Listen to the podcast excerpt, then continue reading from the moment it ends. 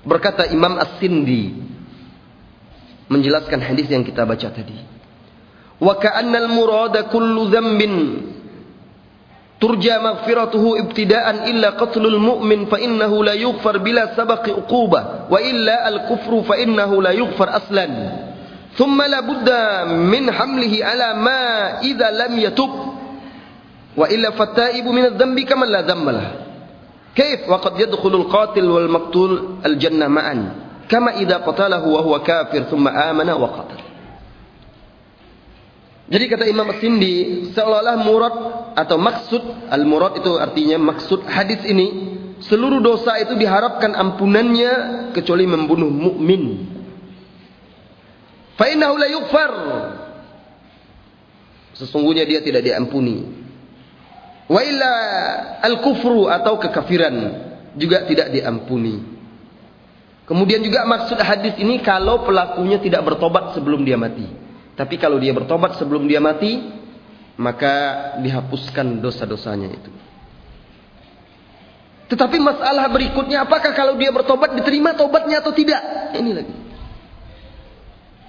Bisa jadi dia membunuh sengaja membunuh seorang muslim, seorang mukmin, Lalu dia hendak bertaubat. Apakah diterima taubatnya atau tidak?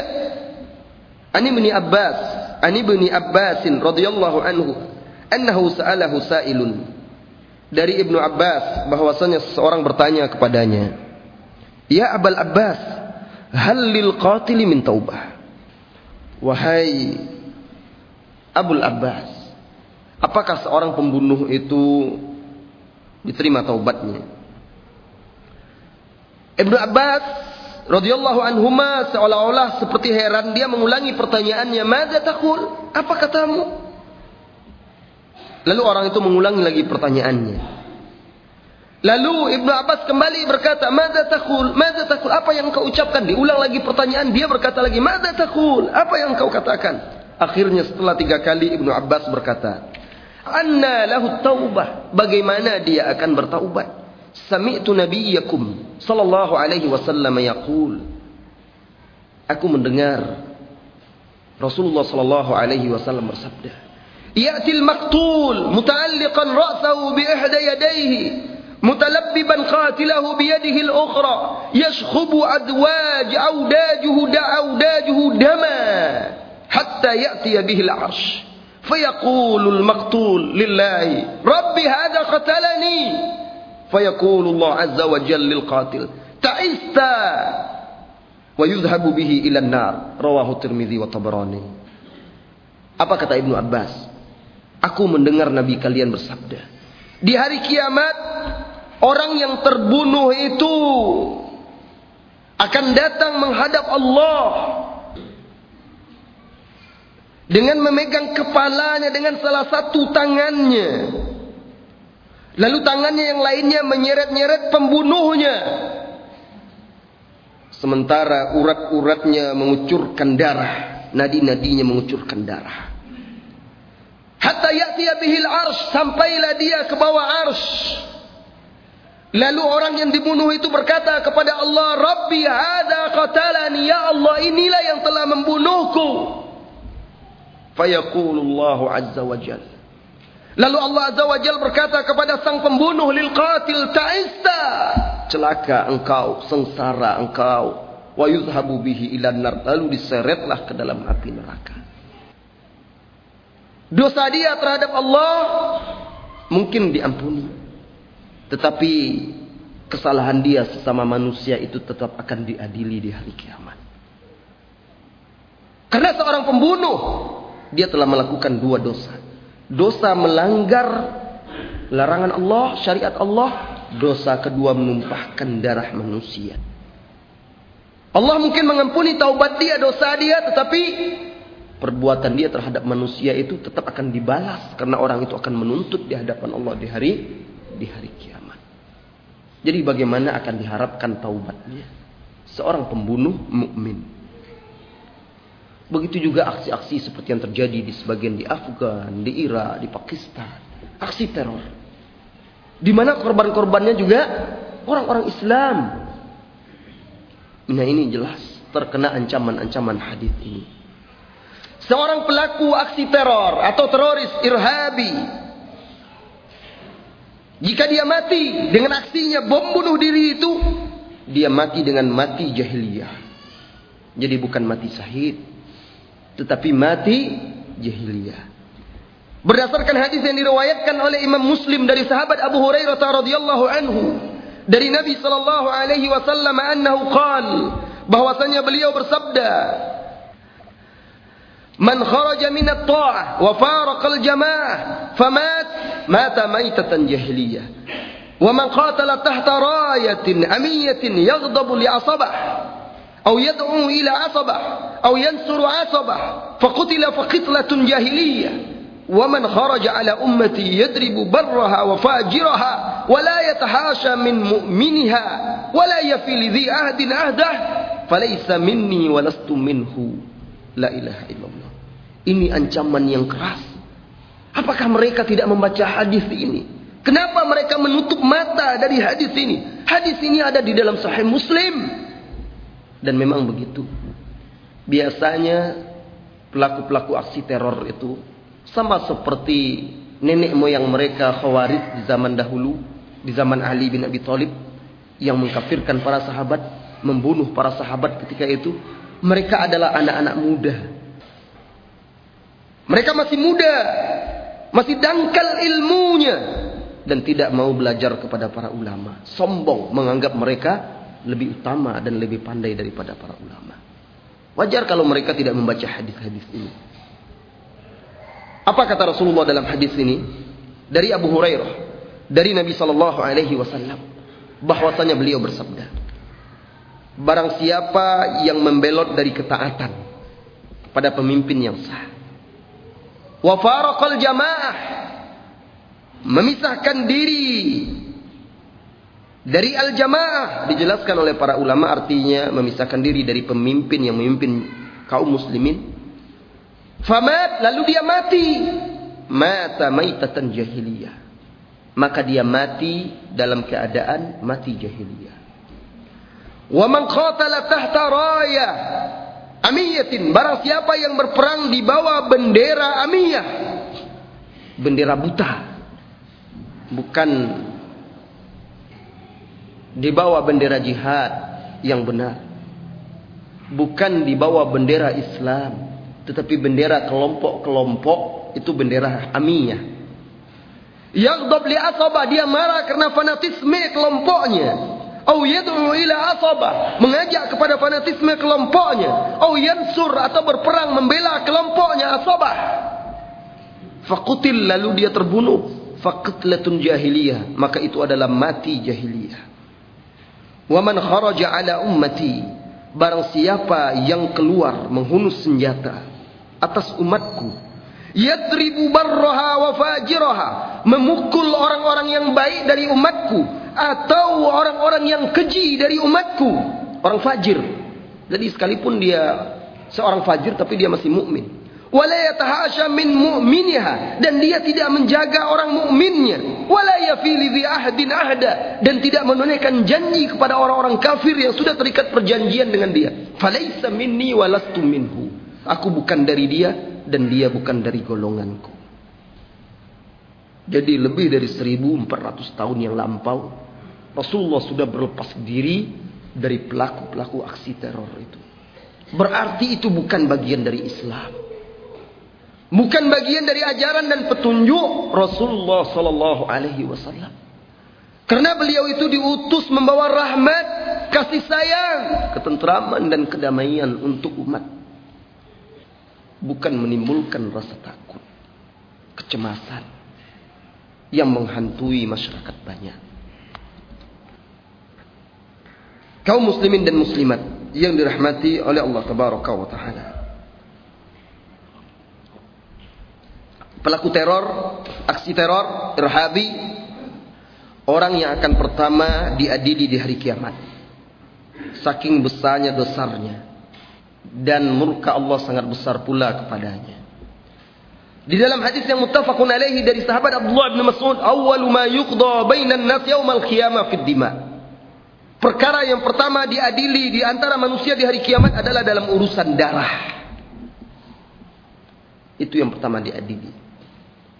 Maka yang pertama diadili adalah pelaku teror karena dia banyak menumpahkan darah manusia khususnya kaum muslimin.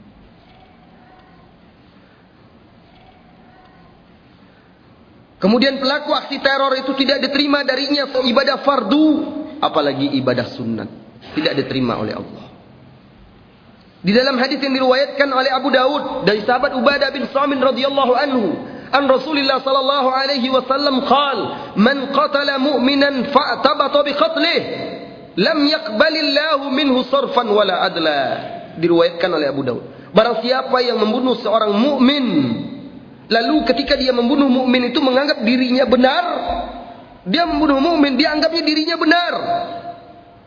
Dianggapnya dirinya yang berjalan di atas jalan yang lurus. Maka Allah tidak menerima darinya ibadah sunat maupun ibadah fardu. Tidak diterima amalannya oleh Allah Taala. Apa yang akan dibanggakannya di hari kiamat? Dan seorang pelaku aksi teror akan dihalangi dirinya dari masuk sorga. Bagaimana dia akan mengaku mati syahid? Seorang syahid itu dijamin sorga. Sementara pelaku aksi teror dihalangi dari masuk sorga. Rasulullah sallallahu alaihi wasallam bersabda, "Man istata'a an la yahulanna bainahu wa maidal jannah mil'u kaffin min damin yuhriku." Barang siapa yang sanggup janganlah dia menghalangi dirinya dari sorga. Mil'u kaffi min damin yuhriku. Sekalipun hanya dengan setelapak tangan darah yang ditumpahkannya. Ka'annama yasbahu dajajah. Sekalipun hanya seperti darah dia menyembelih ayam. Kullama taqaddam li babin min abwabil jannah. Setiap kali dia maju untuk masuk ke pintu-pintu sorga. Hala bainahu wa bainah maka akan dihalangi dia dari pintu surga tersebut.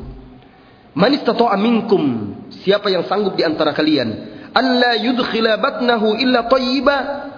Siapa pun di antara kalian yang sanggup untuk tidak memasukkan ke dalam perutnya kecuali yang tayyib, maka lakukanlah. Fa inna awwala ma yantinu minal insan batnu. Karena yang pertama busuk dari bagian tubuh manusia itu adalah perutnya. Hadis ini diriwayatkan oleh Imam Al-Baihaqi dan Imam At-Tabarani kaum muslimin dan muslimat yang dirahmati oleh Allah tabaraka wa taala. Pelaku aksi teror dengan aksi bunuh diri maka dia akan disiksa di hari kiamat dengan apa dia membunuh dirinya. Kalau dia membunuh dirinya dengan bom, maka dia akan disiksa di neraka dengan bom itu pula. Dari Abu Hurairah radhiyallahu anhu Rasulullah sallallahu alaihi wasallam bersabda dan hadis ini muttafaqun alaihi disepakati oleh Bukhari dan Muslim. Man taradda min jabalin faqatala nafsahu fahuwa fi nari jahannam yataradda fihi khalidan mukhallada fiha abada. Barang siapa yang bunuh diri dengan mencampakkan dirinya dari gunung maka di neraka jahanam dia pun akan dicampakkan ke dalamnya kekal dikekalkan di dalamnya selama-lamanya. Muhammad tahassas summan faqatala nafsah. Barang siapa yang menghisap racun untuk membunuh dirinya fasummuhu fi yadihi yatahassahu fi nari jahannam. Maka kelak racun itu di tangannya dihisap-hisapnya di dalam neraka jahanam khalidan mukhallida mukhallada fiha abada. Kekal dan dikekalkan di dalamnya selama-lamanya. Wa man qatala nafsahu bihadidatin fahadidatuhu fi yadihi yaja'u biha fi batni fi nari jahannam. Barang siapa yang membunuh dirinya dengan pisau besi, maka di hari kiamat besi itu di tangannya. Lalu dia menusuk-nusuk perutnya di neraka jahanam khalidan mukhallada fiha abada. Dia kekal dan dikekalkan di dalamnya. Dia menyiksa dirinya dengan alat yang dia gunakan untuk membunuh dirinya. Pelaku aksi teror dengan aksi bunuh diri seperti yang terjadi itu, kalau dia mengaku muslim, maka dia akan terkena ancaman-ancaman hadis yang mulia ini. Kaum muslimin dan muslimat yang dirahmati oleh Allah tabaraka wa taala. Itulah hadis-hadis. Sebagiannya saya lewatkan.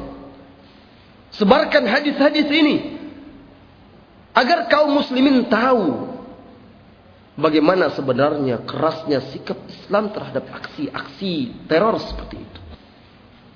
Agar umat lain pun tahu sebenarnya Islam berlepas diri dari itu semua. Umat ini adalah umat yang membawa kedamaian, ketentraman. Mengajak kepada kebaikan. Menegakkan keadilan. Sekalipun terhadap orang yang berbeda agama dengan dia. Berikut ini saya akan bacakan fatwa Hay'ah Kibaril Ulama. Saya nukilkan dari fatwa Al-A'immah fin Nawazil Al-Mudilhimah. Fatwa ini dikeluarkan dalam tahun 1417 Hijriah. Jadi sudah lama dikeluarkan oleh Hayat Majlis Hayat Kibarin Ulama Arab Saudi. Kibarin Ulama itu lembaga yang menghimpun ulama-ulama senior, ulama-ulama besar di Arab Saudi. Jadi ketika terjadi aksi ledakan bom bunuh diri juga di kota Khobar di provinsi Syarqiyah maka para ulama mengeluarkan surat edaran atau fatwa. Saya bacakan. Wa innal majlis ba'da an-nadhari wad-dirasati wat-ta'ammuli sesungguhnya majlis kibar ulama setelah memandang mempelajari dan merenungi. Qarrara bil ijma' ma yali. Memutuskan dengan ijma' dengan konsensus hal-hal berikut ini. Awalan. Pertama inna hadha tafjir amalun ijramiyun bi ijma'il muslimin sesungguhnya aksi peledakan ini adalah tindak kriminal dengan kesepakatan kaum muslimin Wadhalika lil asbabil atiyah. Dan itu adalah karena sebab-sebab berikut ini. Pertama, awalan. Fi hadha tafjir hadkun li hurumatil Islam al-ma'lumah bid-darurah. Dalam aksi peledakan ini, aksi peledakan ini merusak kemuliaan Islam, melanggar batasan-batasan Islam yang telah diketahui dengan darurah. Hatkun li hurmatil anfusil ma'sumah telah merusak kehormatan jiwa-jiwa yang terjaga. Wa hatkun li hurmatil amni wal istiqrar telah merobek-robek keamanan dan ketentraman. Wahayatin nas al-aminin al-mutmainnin fi masakinihim wa ma'ayishihim dan menghapus ketentraman, kedamaian kehidupan manusia di tempat tinggal tempat tinggal mereka. Wa ghuduhim wa rawahihim pagi dan petang mereka. Wahadkun lil masalihil amma serta merusak fasilitas-fasilitas atau maslahat-maslahat umum. Allati la ghina lin nas fi hayatihim anha yang dibutuhkan oleh manusia dalam kehidupan mereka. Wa ma absha wa a'zam jarimah min tajarru'in ala hurumatillah wa zulmi ibadihi wa ma absya wa a'dha wa a'dham jarimah. Dan tidak ada lagi yang lebih besar dan lebih keji dosanya dari orang-orang yang lancang melanggar hukum-hukum Allah menzalimi hamba-hambanya wa akhafal muslimin wal muqimina bainahum dan menimbulkan rasa takut di tengah kaum muslimin dan orang-orang yang bermukim bersama mereka. Fawailun lahu thumma wailun lahu min adabillahi wa niqmatih. Maka celaka, celakalah pelakunya. Karena mereka akan mendapatkan azab Allah dan hukumannya. Wa min da'watin tuhitu bihi dan dakwah-dakwah laknat-laknat yang mengikuti mereka. Nas'alullah an yakshifa satrahu wa an yufaddiha amrahu. Semoga Allah menyingkap tabir mereka dan membongkar kebobrokan mereka. Kedua, anna nafsal ma'suma fi hukmin syariat fi hukmi syariatil Islam sesungguhnya jiwa-jiwa yang maksum yang terjaga di dalam hukum syariat Islam hia adalah pertama kullu muslim setiap muslim maka jiwanya terjaga Wa kullu man bainahu wa bainal muslimin aman. Dan setiap orang yang sudah ada perjanjian, jaminan antara mereka dengan kaum muslimin. Lalu para ulama membawakan dalil di sini dibawakan dalil surat An-Nisa ayat 93 tentang hukuman orang yang dengan sengaja membunuh seorang mukmin. Kemudian dilanjutkan. Wa qala subhanahu fi haqqi dhimmi fi hukmi qatlil khata'i. Allah Subhanahu wa taala berfirman tentang membunuh seorang kafir dhimmi tanpa sengaja. Wa in kana min qaumin bainakum wa bainahum mitsaqun. Dan jikalau pembunuhan tersebut terjadi antara kalian dengan orang yang sudah ada perjanjian dengan kalian fadiyatun musallamatun ila ahlihi. Maka kalian wajib menyerahkan tebusan fidyah fadi fidyah. Kepada keluarganya. Wa tahriru raqabatin mu'minah. Dan membebaskan seorang budak mukminah An-Nisa ayat 92 fa idza kana dhimmi alladhi lahu aman idza qutila khata'an fa fihi diya wal kafar. Kalau saja membunuh orang kafir zimmi yang sudah ada perjanjian dengan orang Islam membunuhnya tanpa sengaja misalnya ketabrak. Di jalan orang kafir itu yang sudah ada perjanjian dengan kaum muslimin tinggal di negeri kaum muslimin, mati dia tanpa sengaja kaum muslimin melakukan ketabrak, maka wajib membayar dia dan kafar. Fakaifa idza kutila amdan bagaimana kalau dibunuh dengan sengaja? Fa innal jarimata takunu a'zam, maka dosanya lebih besar lagi. Wal ism yakunu akbar, dosanya adalah lebih besar. Wa qad sahha an Rasulillah sallallahu alaihi wasallam telah sahih dari Rasulullah sallallahu alaihi wasallam bahwasanya beliau bersabda, "Man qatala muahidan lam lam yaruh raihatal jannah." Barang siapa yang membunuh seorang kafir yang sudah terikat perjanjian dengannya, maka dia tidak akan mencium bau surga. Hadis diriwayatkan oleh Imam Al-Bukhari. Lalu kata Hay'ah Kibaril Ulama, "Fala yajuzu ta'arrudu lil musta'min bi'adha fadlan an qatlih." Maka tidak boleh mengganggu, menyakiti orang-orang kafir musta'min, musta'man lil musta'man fadlan an qatlih, apalagi membunuhnya. Fi misli hadhihi al-jarimah al-kabira an-naqra' seperti yang terdapat pada aksi-aksi teror, peledakan-peledakan ini. Wahada wa'idun syadid liman qatala muahidan. Ini adalah ancaman yang keras bagi orang yang membunuh orang kafir muahid. Wa innahu kabiratu minal kabair. Itu termasuk dosa besar. Al-mutawa'ad 'alaiha bi adami dukhulil qatil al-jannah, di mana pelakunya diancam tidak akan masuk surga. Na'udzubillah minal khuzlan. Semoga Allah melindungi kita dari kehinaan. Ketiga, anna hadzal amal al-ijrami yatadammanu anwa'an minal muharramat fil Islam. Bahwasanya tindak kriminal ini, aksi peledakan ini di dalamnya tercakup perbuatan-perbuatan haram di dalam Islam.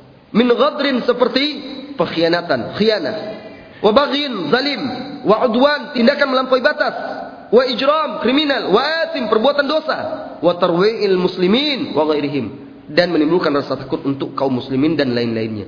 Kullu hadhihi qabaihun munkarah. Seluruhnya ini adalah perbuatan buruk dan mungkar. Ya'baha wa yubghiduha Allah wa rasuluhu wal mu'minun. Yang tidak diingini bahkan dibenci oleh Allah, Rasulnya dan orang-orang beriman. Berikutnya, innal majlis, sungguhnya majlis hay'a kibaril ulama id yubayyin tahrim hadzal amal al-ijrami ketika menjelaskan tentang haramnya perbuatan kriminal ini fi syara'il mutahhar dalam syariat yang suci ini fa innahu yu'linu lil alam maka majlis memberitahukan mengumumkan kepada alam annal islam kepada dunia maksudnya annal islam bari'un min hadzal amal bahwa Islam berlepas diri dari perbuatan ini wa hakadha kullu muslim yu'min billahi wal yaumil akhir bari'un minhu begitu juga setiap muslim yang beriman kepada Allah dan hari akhir berlepas diri dari perbuatan atau aksi tersebut. Wa innama huwa tasarrufun min sahibi fikrin munharif wa aqidatin dhallah. Sesungguhnya aksi tersebut hanyalah perbuatan dari seorang pemilik pemikiran yang menyimpang dan akidah yang sesat. fahuwa yahmilu ismahu wa jurmah. Dialah yang akan menanggung dosa dan kriminalnya. Fala yuhtasabu amaluhu 'ala al-Islam wala 'ala al-muslimin. Maka tidak boleh perbuatannya tersebut dihukumi sebagai perbuatan Islam dan kaum muslimin yang lainnya. Al-muhtadin yang berpetunjuk bihadil Islam dengan petunjuk Islam. Al-mu'tasimina bil kitabi was sunnah yang berpegang teguh dengan Al-Qur'an dan sunnah bihablillahil matin. Wa innama huwa mahdu ifsad wa ijram. Sesungguhnya aksi tersebut murni perusakan dan tindak kriminal ta'bahu syariah wal fitrah yang tidak sesuai dengan syariat dan fitrah. Walihada ja'at nusus syariah qati'atun bitahrimi. Oleh karena itu nas-nas syariah datang tegas mengharamkannya. Muhadziratan min musahabati ahlih dan mengingatkan kita agar tidak berteman dengan pelaku-pelaku dan orang-orang yang memiliki pemikiran-pemikiran seperti itu. Lalu majelis ulama di sana membawakan firman Allah di surah Al-Baqarah ayat 204 dan 206. Kemudian juga firman Allah di surah Al-Maidah ayat 33. Ini dia secara ringkas fatwa lembaga kibar ulama, ulama-ulama besar di Arab Saudi yang mengumumkan kepada dunia bahwa Islam berlepas diri dari perbuatan-perbuatan tersebut. Kaum muslimin dan muslimat yang dirahmati oleh Allah tabaraka wa taala. Mudah-mudahan hadis-hadis fatwa ulama tadi serta penjelasan singkat dari saya memberi penerangan kepada kita semuanya bahwa inilah dia jalan yang hak sesuai dengan Al-Quran, Sunnah dan jalan para ulama. Bahwa kita wajib berlepas diri dari perbuatan-perbuatan aksi-aksi teror. Sekalipun aksi teror dengan membunuh diri itu mengatasnamakan jihad, tetapi sesungguhnya itu adalah jihad. Karena jihad di dalam Islam memiliki aturan-aturan yang sudah jelas di dalam Al-Quran dan Sunnah. Yang telah dijelaskan pula oleh para ulama di dalam kitab-kitab fikih mereka. Dan tidak ada yang seperti itu jihad menurut Al-Quran, As-Sunnah, dan penjelasan para ulama-ulama kita. Waktu yang tersisa kita gunakan untuk tanya jawab. Silahkan bertanya langsung atau ditulis pertanyaannya dan diajukan ke depan. Allahu a'lam. Ustaz, apakah seorang pengendara mobil yang menabrak tanpa sengaja pengendara sepeda motor, lalu pengendara sepeda motor tersebut meninggal, apakah dia termasuk orang yang membunuh? Kalau perbuatannya tanpa sengaja, tentu tidak. Sebab yang dimaksud di ayat itu disebut mangqatala mu'minan muta'ammida, barang siapa yang membunuh seorang mukmin dengan sengaja. Kalau dia menabraknya dengan sengaja, maka dia termasuk dalam ayat tersebut. Kalau dia melakukannya tanpa sengaja dan itu bisa saja terjadi di jalan raya. Mungkin dia sedang melaju, tiba-tiba sepeda motor itu menyeberang, tertabrak mati. Itu kan tidak sengaja. Nah, dia wajib membayar dia, tetapi insya Allah dia tidak berdosa karena dia melakukan tanpa tanpa sengaja. Bagaimana kita menyikapi konflik yang ada di Ambon dulu dan di Aceh? Apakah dibenarkan kita membunuh orang mukmin sedangkan kita sebagai aparat keamanan? Ini berat. Kalau seperti di Aceh itu gerakan Aceh Merdeka ya itu ya. Ya, gerakan itu itu pembelotan, pemberontakan. Nah, di dalam hadis-hadis ada ditegaskan kalau ada sekelompok yang membelot memberontak kepada pemimpin yang sah maka memang harus diperangi. Nah, ketika pemerintah memeranginya, mengirim aparat keamanan untuk memeranginya, maka aparat keamanan itu tidak berdosa. Tetapi hendaknya dia berusaha untuk tidak mendahului melakukan misalnya penembakan. Karena bagaimanapun sesama mukmin tapi kalau seandainya para pemberontak itu mereka sudah memulainya dan tidak bisa dihentikan pemberontakannya kecuali dengan tindak kekerasan juga, maka itu sudah menjadi kewajiban. Maka itu sudah sudah menjadi kewajiban. Oleh karena itu, sebagai aparat dia menjalani kewajibannya untuk menjaga stabilitas, keamanan dan kesatuan. Dan bagaimanapun aksi-aksi pembelotan terhadap pemimpin yang sah, pemberontakan di mana-mana pasti berakibat tidak baik. Oleh karena itu harus dipadamkan. Oh mereka akan menegakkan syariat Islam. Kata siapa? Apa betul menegakkan syariat Islam? Kan ini perjuangannya itu. Ataukah hanya untuk kepentingan-kepentingan tertentu? Mau menegakkan syariat Islam tapi malah berlindung kepada negara kafir di Swiss sana. Swiss ya di mana? Dia mah Swedia. Itu negara kafir, kok bisa mau berlindung ke orang kafir, minta suaka politik perlindungan? Kan aneh. Berjihad kok berlindung kepada orang orang kafir. Itu tidak benar. Jadi sebagai aparat keamanan, kalau memang ada seperti itu, niatkan Anda menjalankan kewajiban untuk menjaga keamanan kaum muslimin insya Allah mudah-mudahan Allah akan uh, memberi pahala kemudian mengampuni kesalahan-kesalahan jika ada terjadi kesalahan-kesalahan.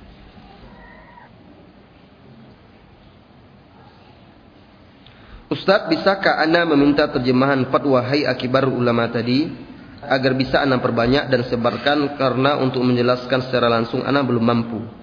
Masih dalam bahasa Arab. Saya tidak tahu apakah sudah ada terjemahannya atau belum. Tadi saya terjemahan langsung. Saya terjemahkan langsung teksnya. Apa hukumnya bagi petugas negara yang melaksanakan eksekusi hukuman mati bagi teroris? Contoh juru tembak Amrozi. Tidak apa-apa. Mereka menjalankan kewajiban mereka. Karena memang pelaku aksi teror itu berdasarkan firman Allah di surah Al-Maidah hukumannya adalah hukuman mati. Innal ladzina yuharibuna Allah wa rasulahu wa yas'una fil ardi fasadan an yuqattalu aw yusallabu aw tuqatta'a aydihim wa arjuluhum min khilafin aw yunfaw min al ard. Dzalika lahum khizyun fid dunya wa lahum fil akhirati adzabun adzim. Kata Allah tabaraka wa taala, "Innal ladzina yuharibuna Allah wa rasulahu." Sesungguhnya orang-orang yang memerangi Allah dan Rasulnya. Perbuatan ini memerangi Allah dan Rasulnya karena bertentangan dengan hadis-hadis tadi, dengan ayat-ayat. Wa yas'una fil ardi fasada dan membuat kerusakan di muka bumi itu telah membuat kerusakan di muka bumi. An yuqattalu dibunuh. Au yusallabu hukumannya dibunuh atau disalib. Au tuqatta'a aydihim wa arjulahum min khilaf atau dipotong kaki tangannya dengan uh, berbeda. Kalau dipotong tangan kanannya, dipotong kaki kirinya dan begitu seterusnya. Au yunfau minal ard atau diasingkan, dilenyapkan atau dihukum mati juga. Cara uh, pelaksanaannya yang berbeda. Dzalika lahum khizyun fid dunya. Itulah kehinaan untuk mereka di dunia. Walahum fil akhirati adzabun adzim. Dan bagi mereka azab yang pedih di hari kiamat. Itu kalau mereka tidak bertobat sebelum ma sebelum mati. Kalau bertobat sebelum mati, at-taibu minadz dzambi, orang yang bertobat dari dosanya kata Nabi, la dzambalah. Tidak ada dosanya. Kaman la dzambalah. Seperti orang yang tidak ada dosanya. Pak Ustadz, apakah kalau membunuh orang kafir juga dilaknat Allah dan juga diharamkan surga? Saya sudah dari tadi membaca hadis-hadisnya, belum mengerti juga.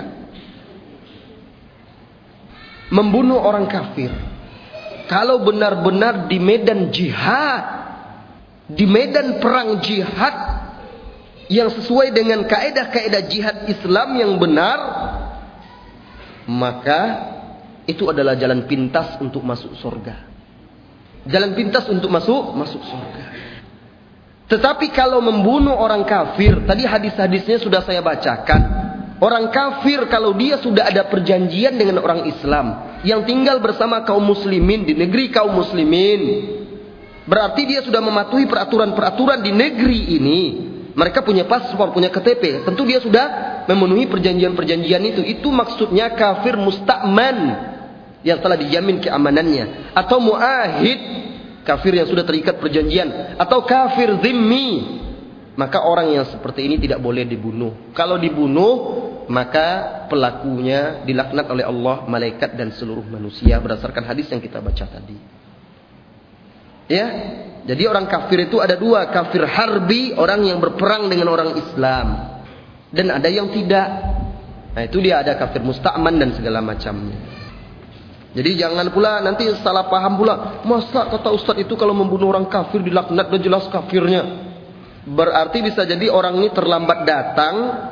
Atau ketika saya bacakan hadis-hadisnya tadi dia tidak mendengar. atau kurang paham, maka sekarang kita jelaskan lagi. Yang dimaksud membunuh orang kafir yang sudah terikat perjanjian dengan orang Islam.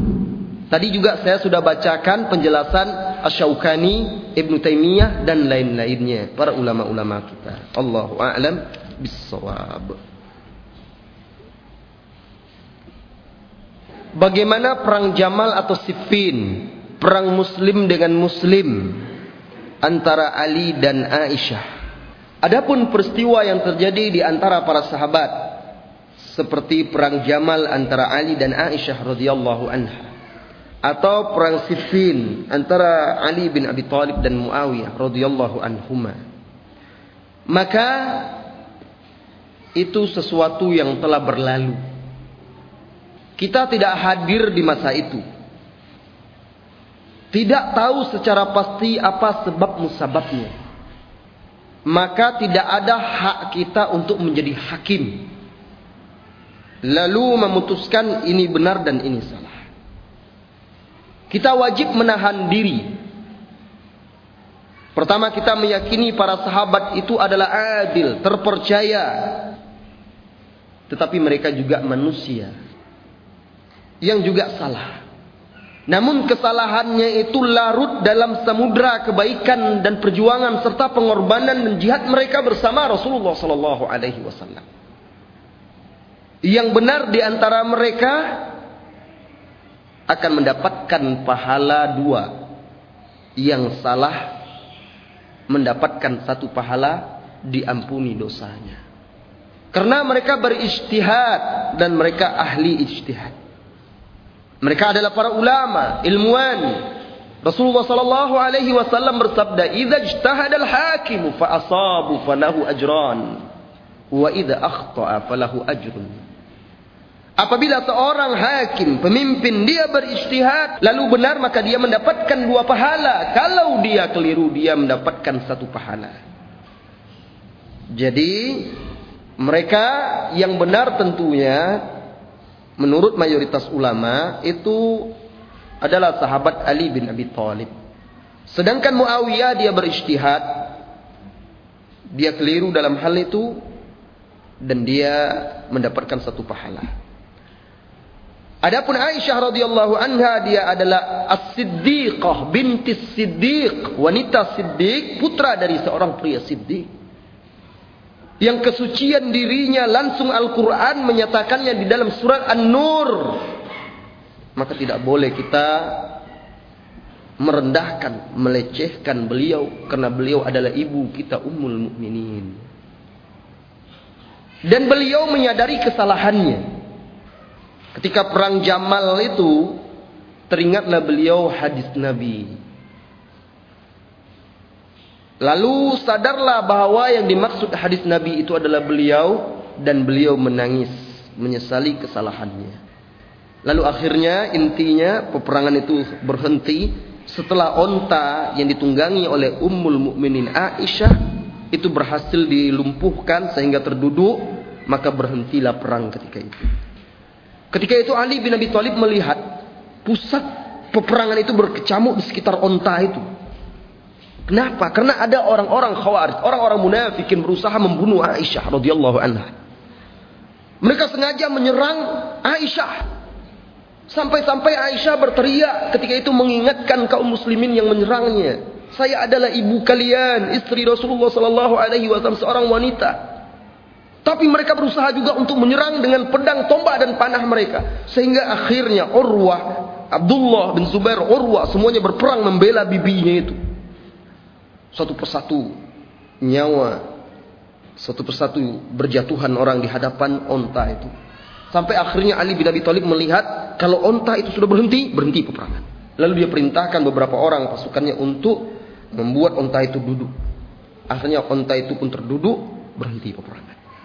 Lalu Ali bin Abi Thalib pun mengirim mengantar Aisyah, memerintahkan pasukannya mengawal Aisyah untuk diantar sampai pulang kembali ke kota Madinah dan tetap dimuliakan, dihormati.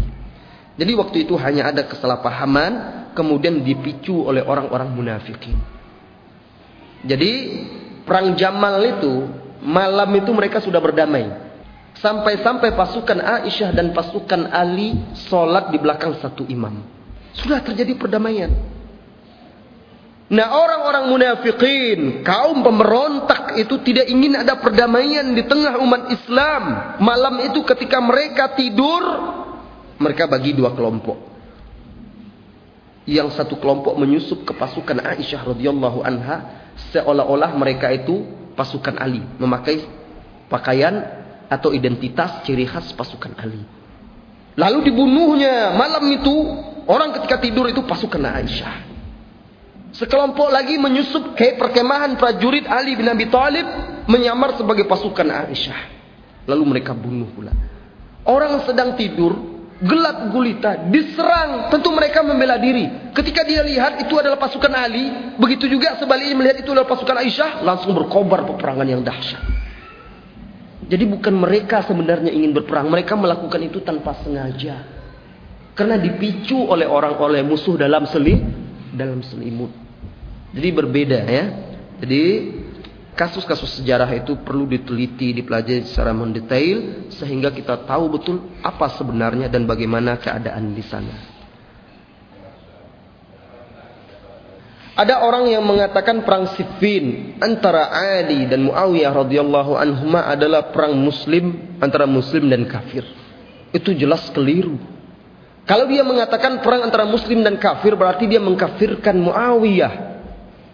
Dan itu hanya ada dalam pemahaman Syiah. Karena Syiah Rafidah mengkafirkan seluruh sahabat kecuali Ahlul Bait. Kemudian Salman Al-Farisi, Abu Dhar dan sedikit sahabat saja. Yang lainnya mereka kafirkan oleh karena itu Muawiyah pun mereka anggap kafir karena melawan Ali bin Abi Thalib. Dan tidak diragukan lagi pemikiran yang diusung oleh orang yang dianggap ulama di kampung itu adalah pemikiran syiah. Jadi tidak boleh kita mengkafirkan sahabat. Mengkafirkan muslim biasa saja tidak boleh apalagi mengkafirkan sahabat sahabat Nabi. Nah ini harus kita koreksi dan kita luruskan. Karena Muawiyah itu adalah katibul wahyi, pencatat dan penulis wahyu Nabi. Sudah didoakan oleh Rasulullah Sallallahu Alaihi Wasallam banyak keutamaan-keutamaannya disebutkan di dalam hadis-hadis. Jadi salah satu bukti bahwa beliau ini seorang yang utama dan terpercaya, beliau itu sudah memimpin negeri Syam mulai dari masa Abu Bakar, Umar sampai Utsman. Tiga periode khalifah dia dipercaya untuk memimpin negeri Syam. Ini pertanda Abu Bakar percaya kepada dia. Pertanda Umar Utsman percaya kepada dia. Nah itu sebuah rekomendasi tazkiyah untuk beliau dan sebelumnya Rasulullah pun telah mempercayai beliau untuk menulis wahyu. Berarti beliau adalah orang yang terpercaya. Jadi itu jelas perkataan yang batil, salah, keliru, berseberangan dengan akidah sunnah wal jamaah. Sampai di sini pengajian kita. وصلى الله وسلم على نبينا محمد والحمد لله رب العالمين. سبحانك اللهم وبحمدك أشهد أن لا إله إلا أنت أستغفرك وأتوب إليك. السلام عليكم ورحمة الله وبركاته.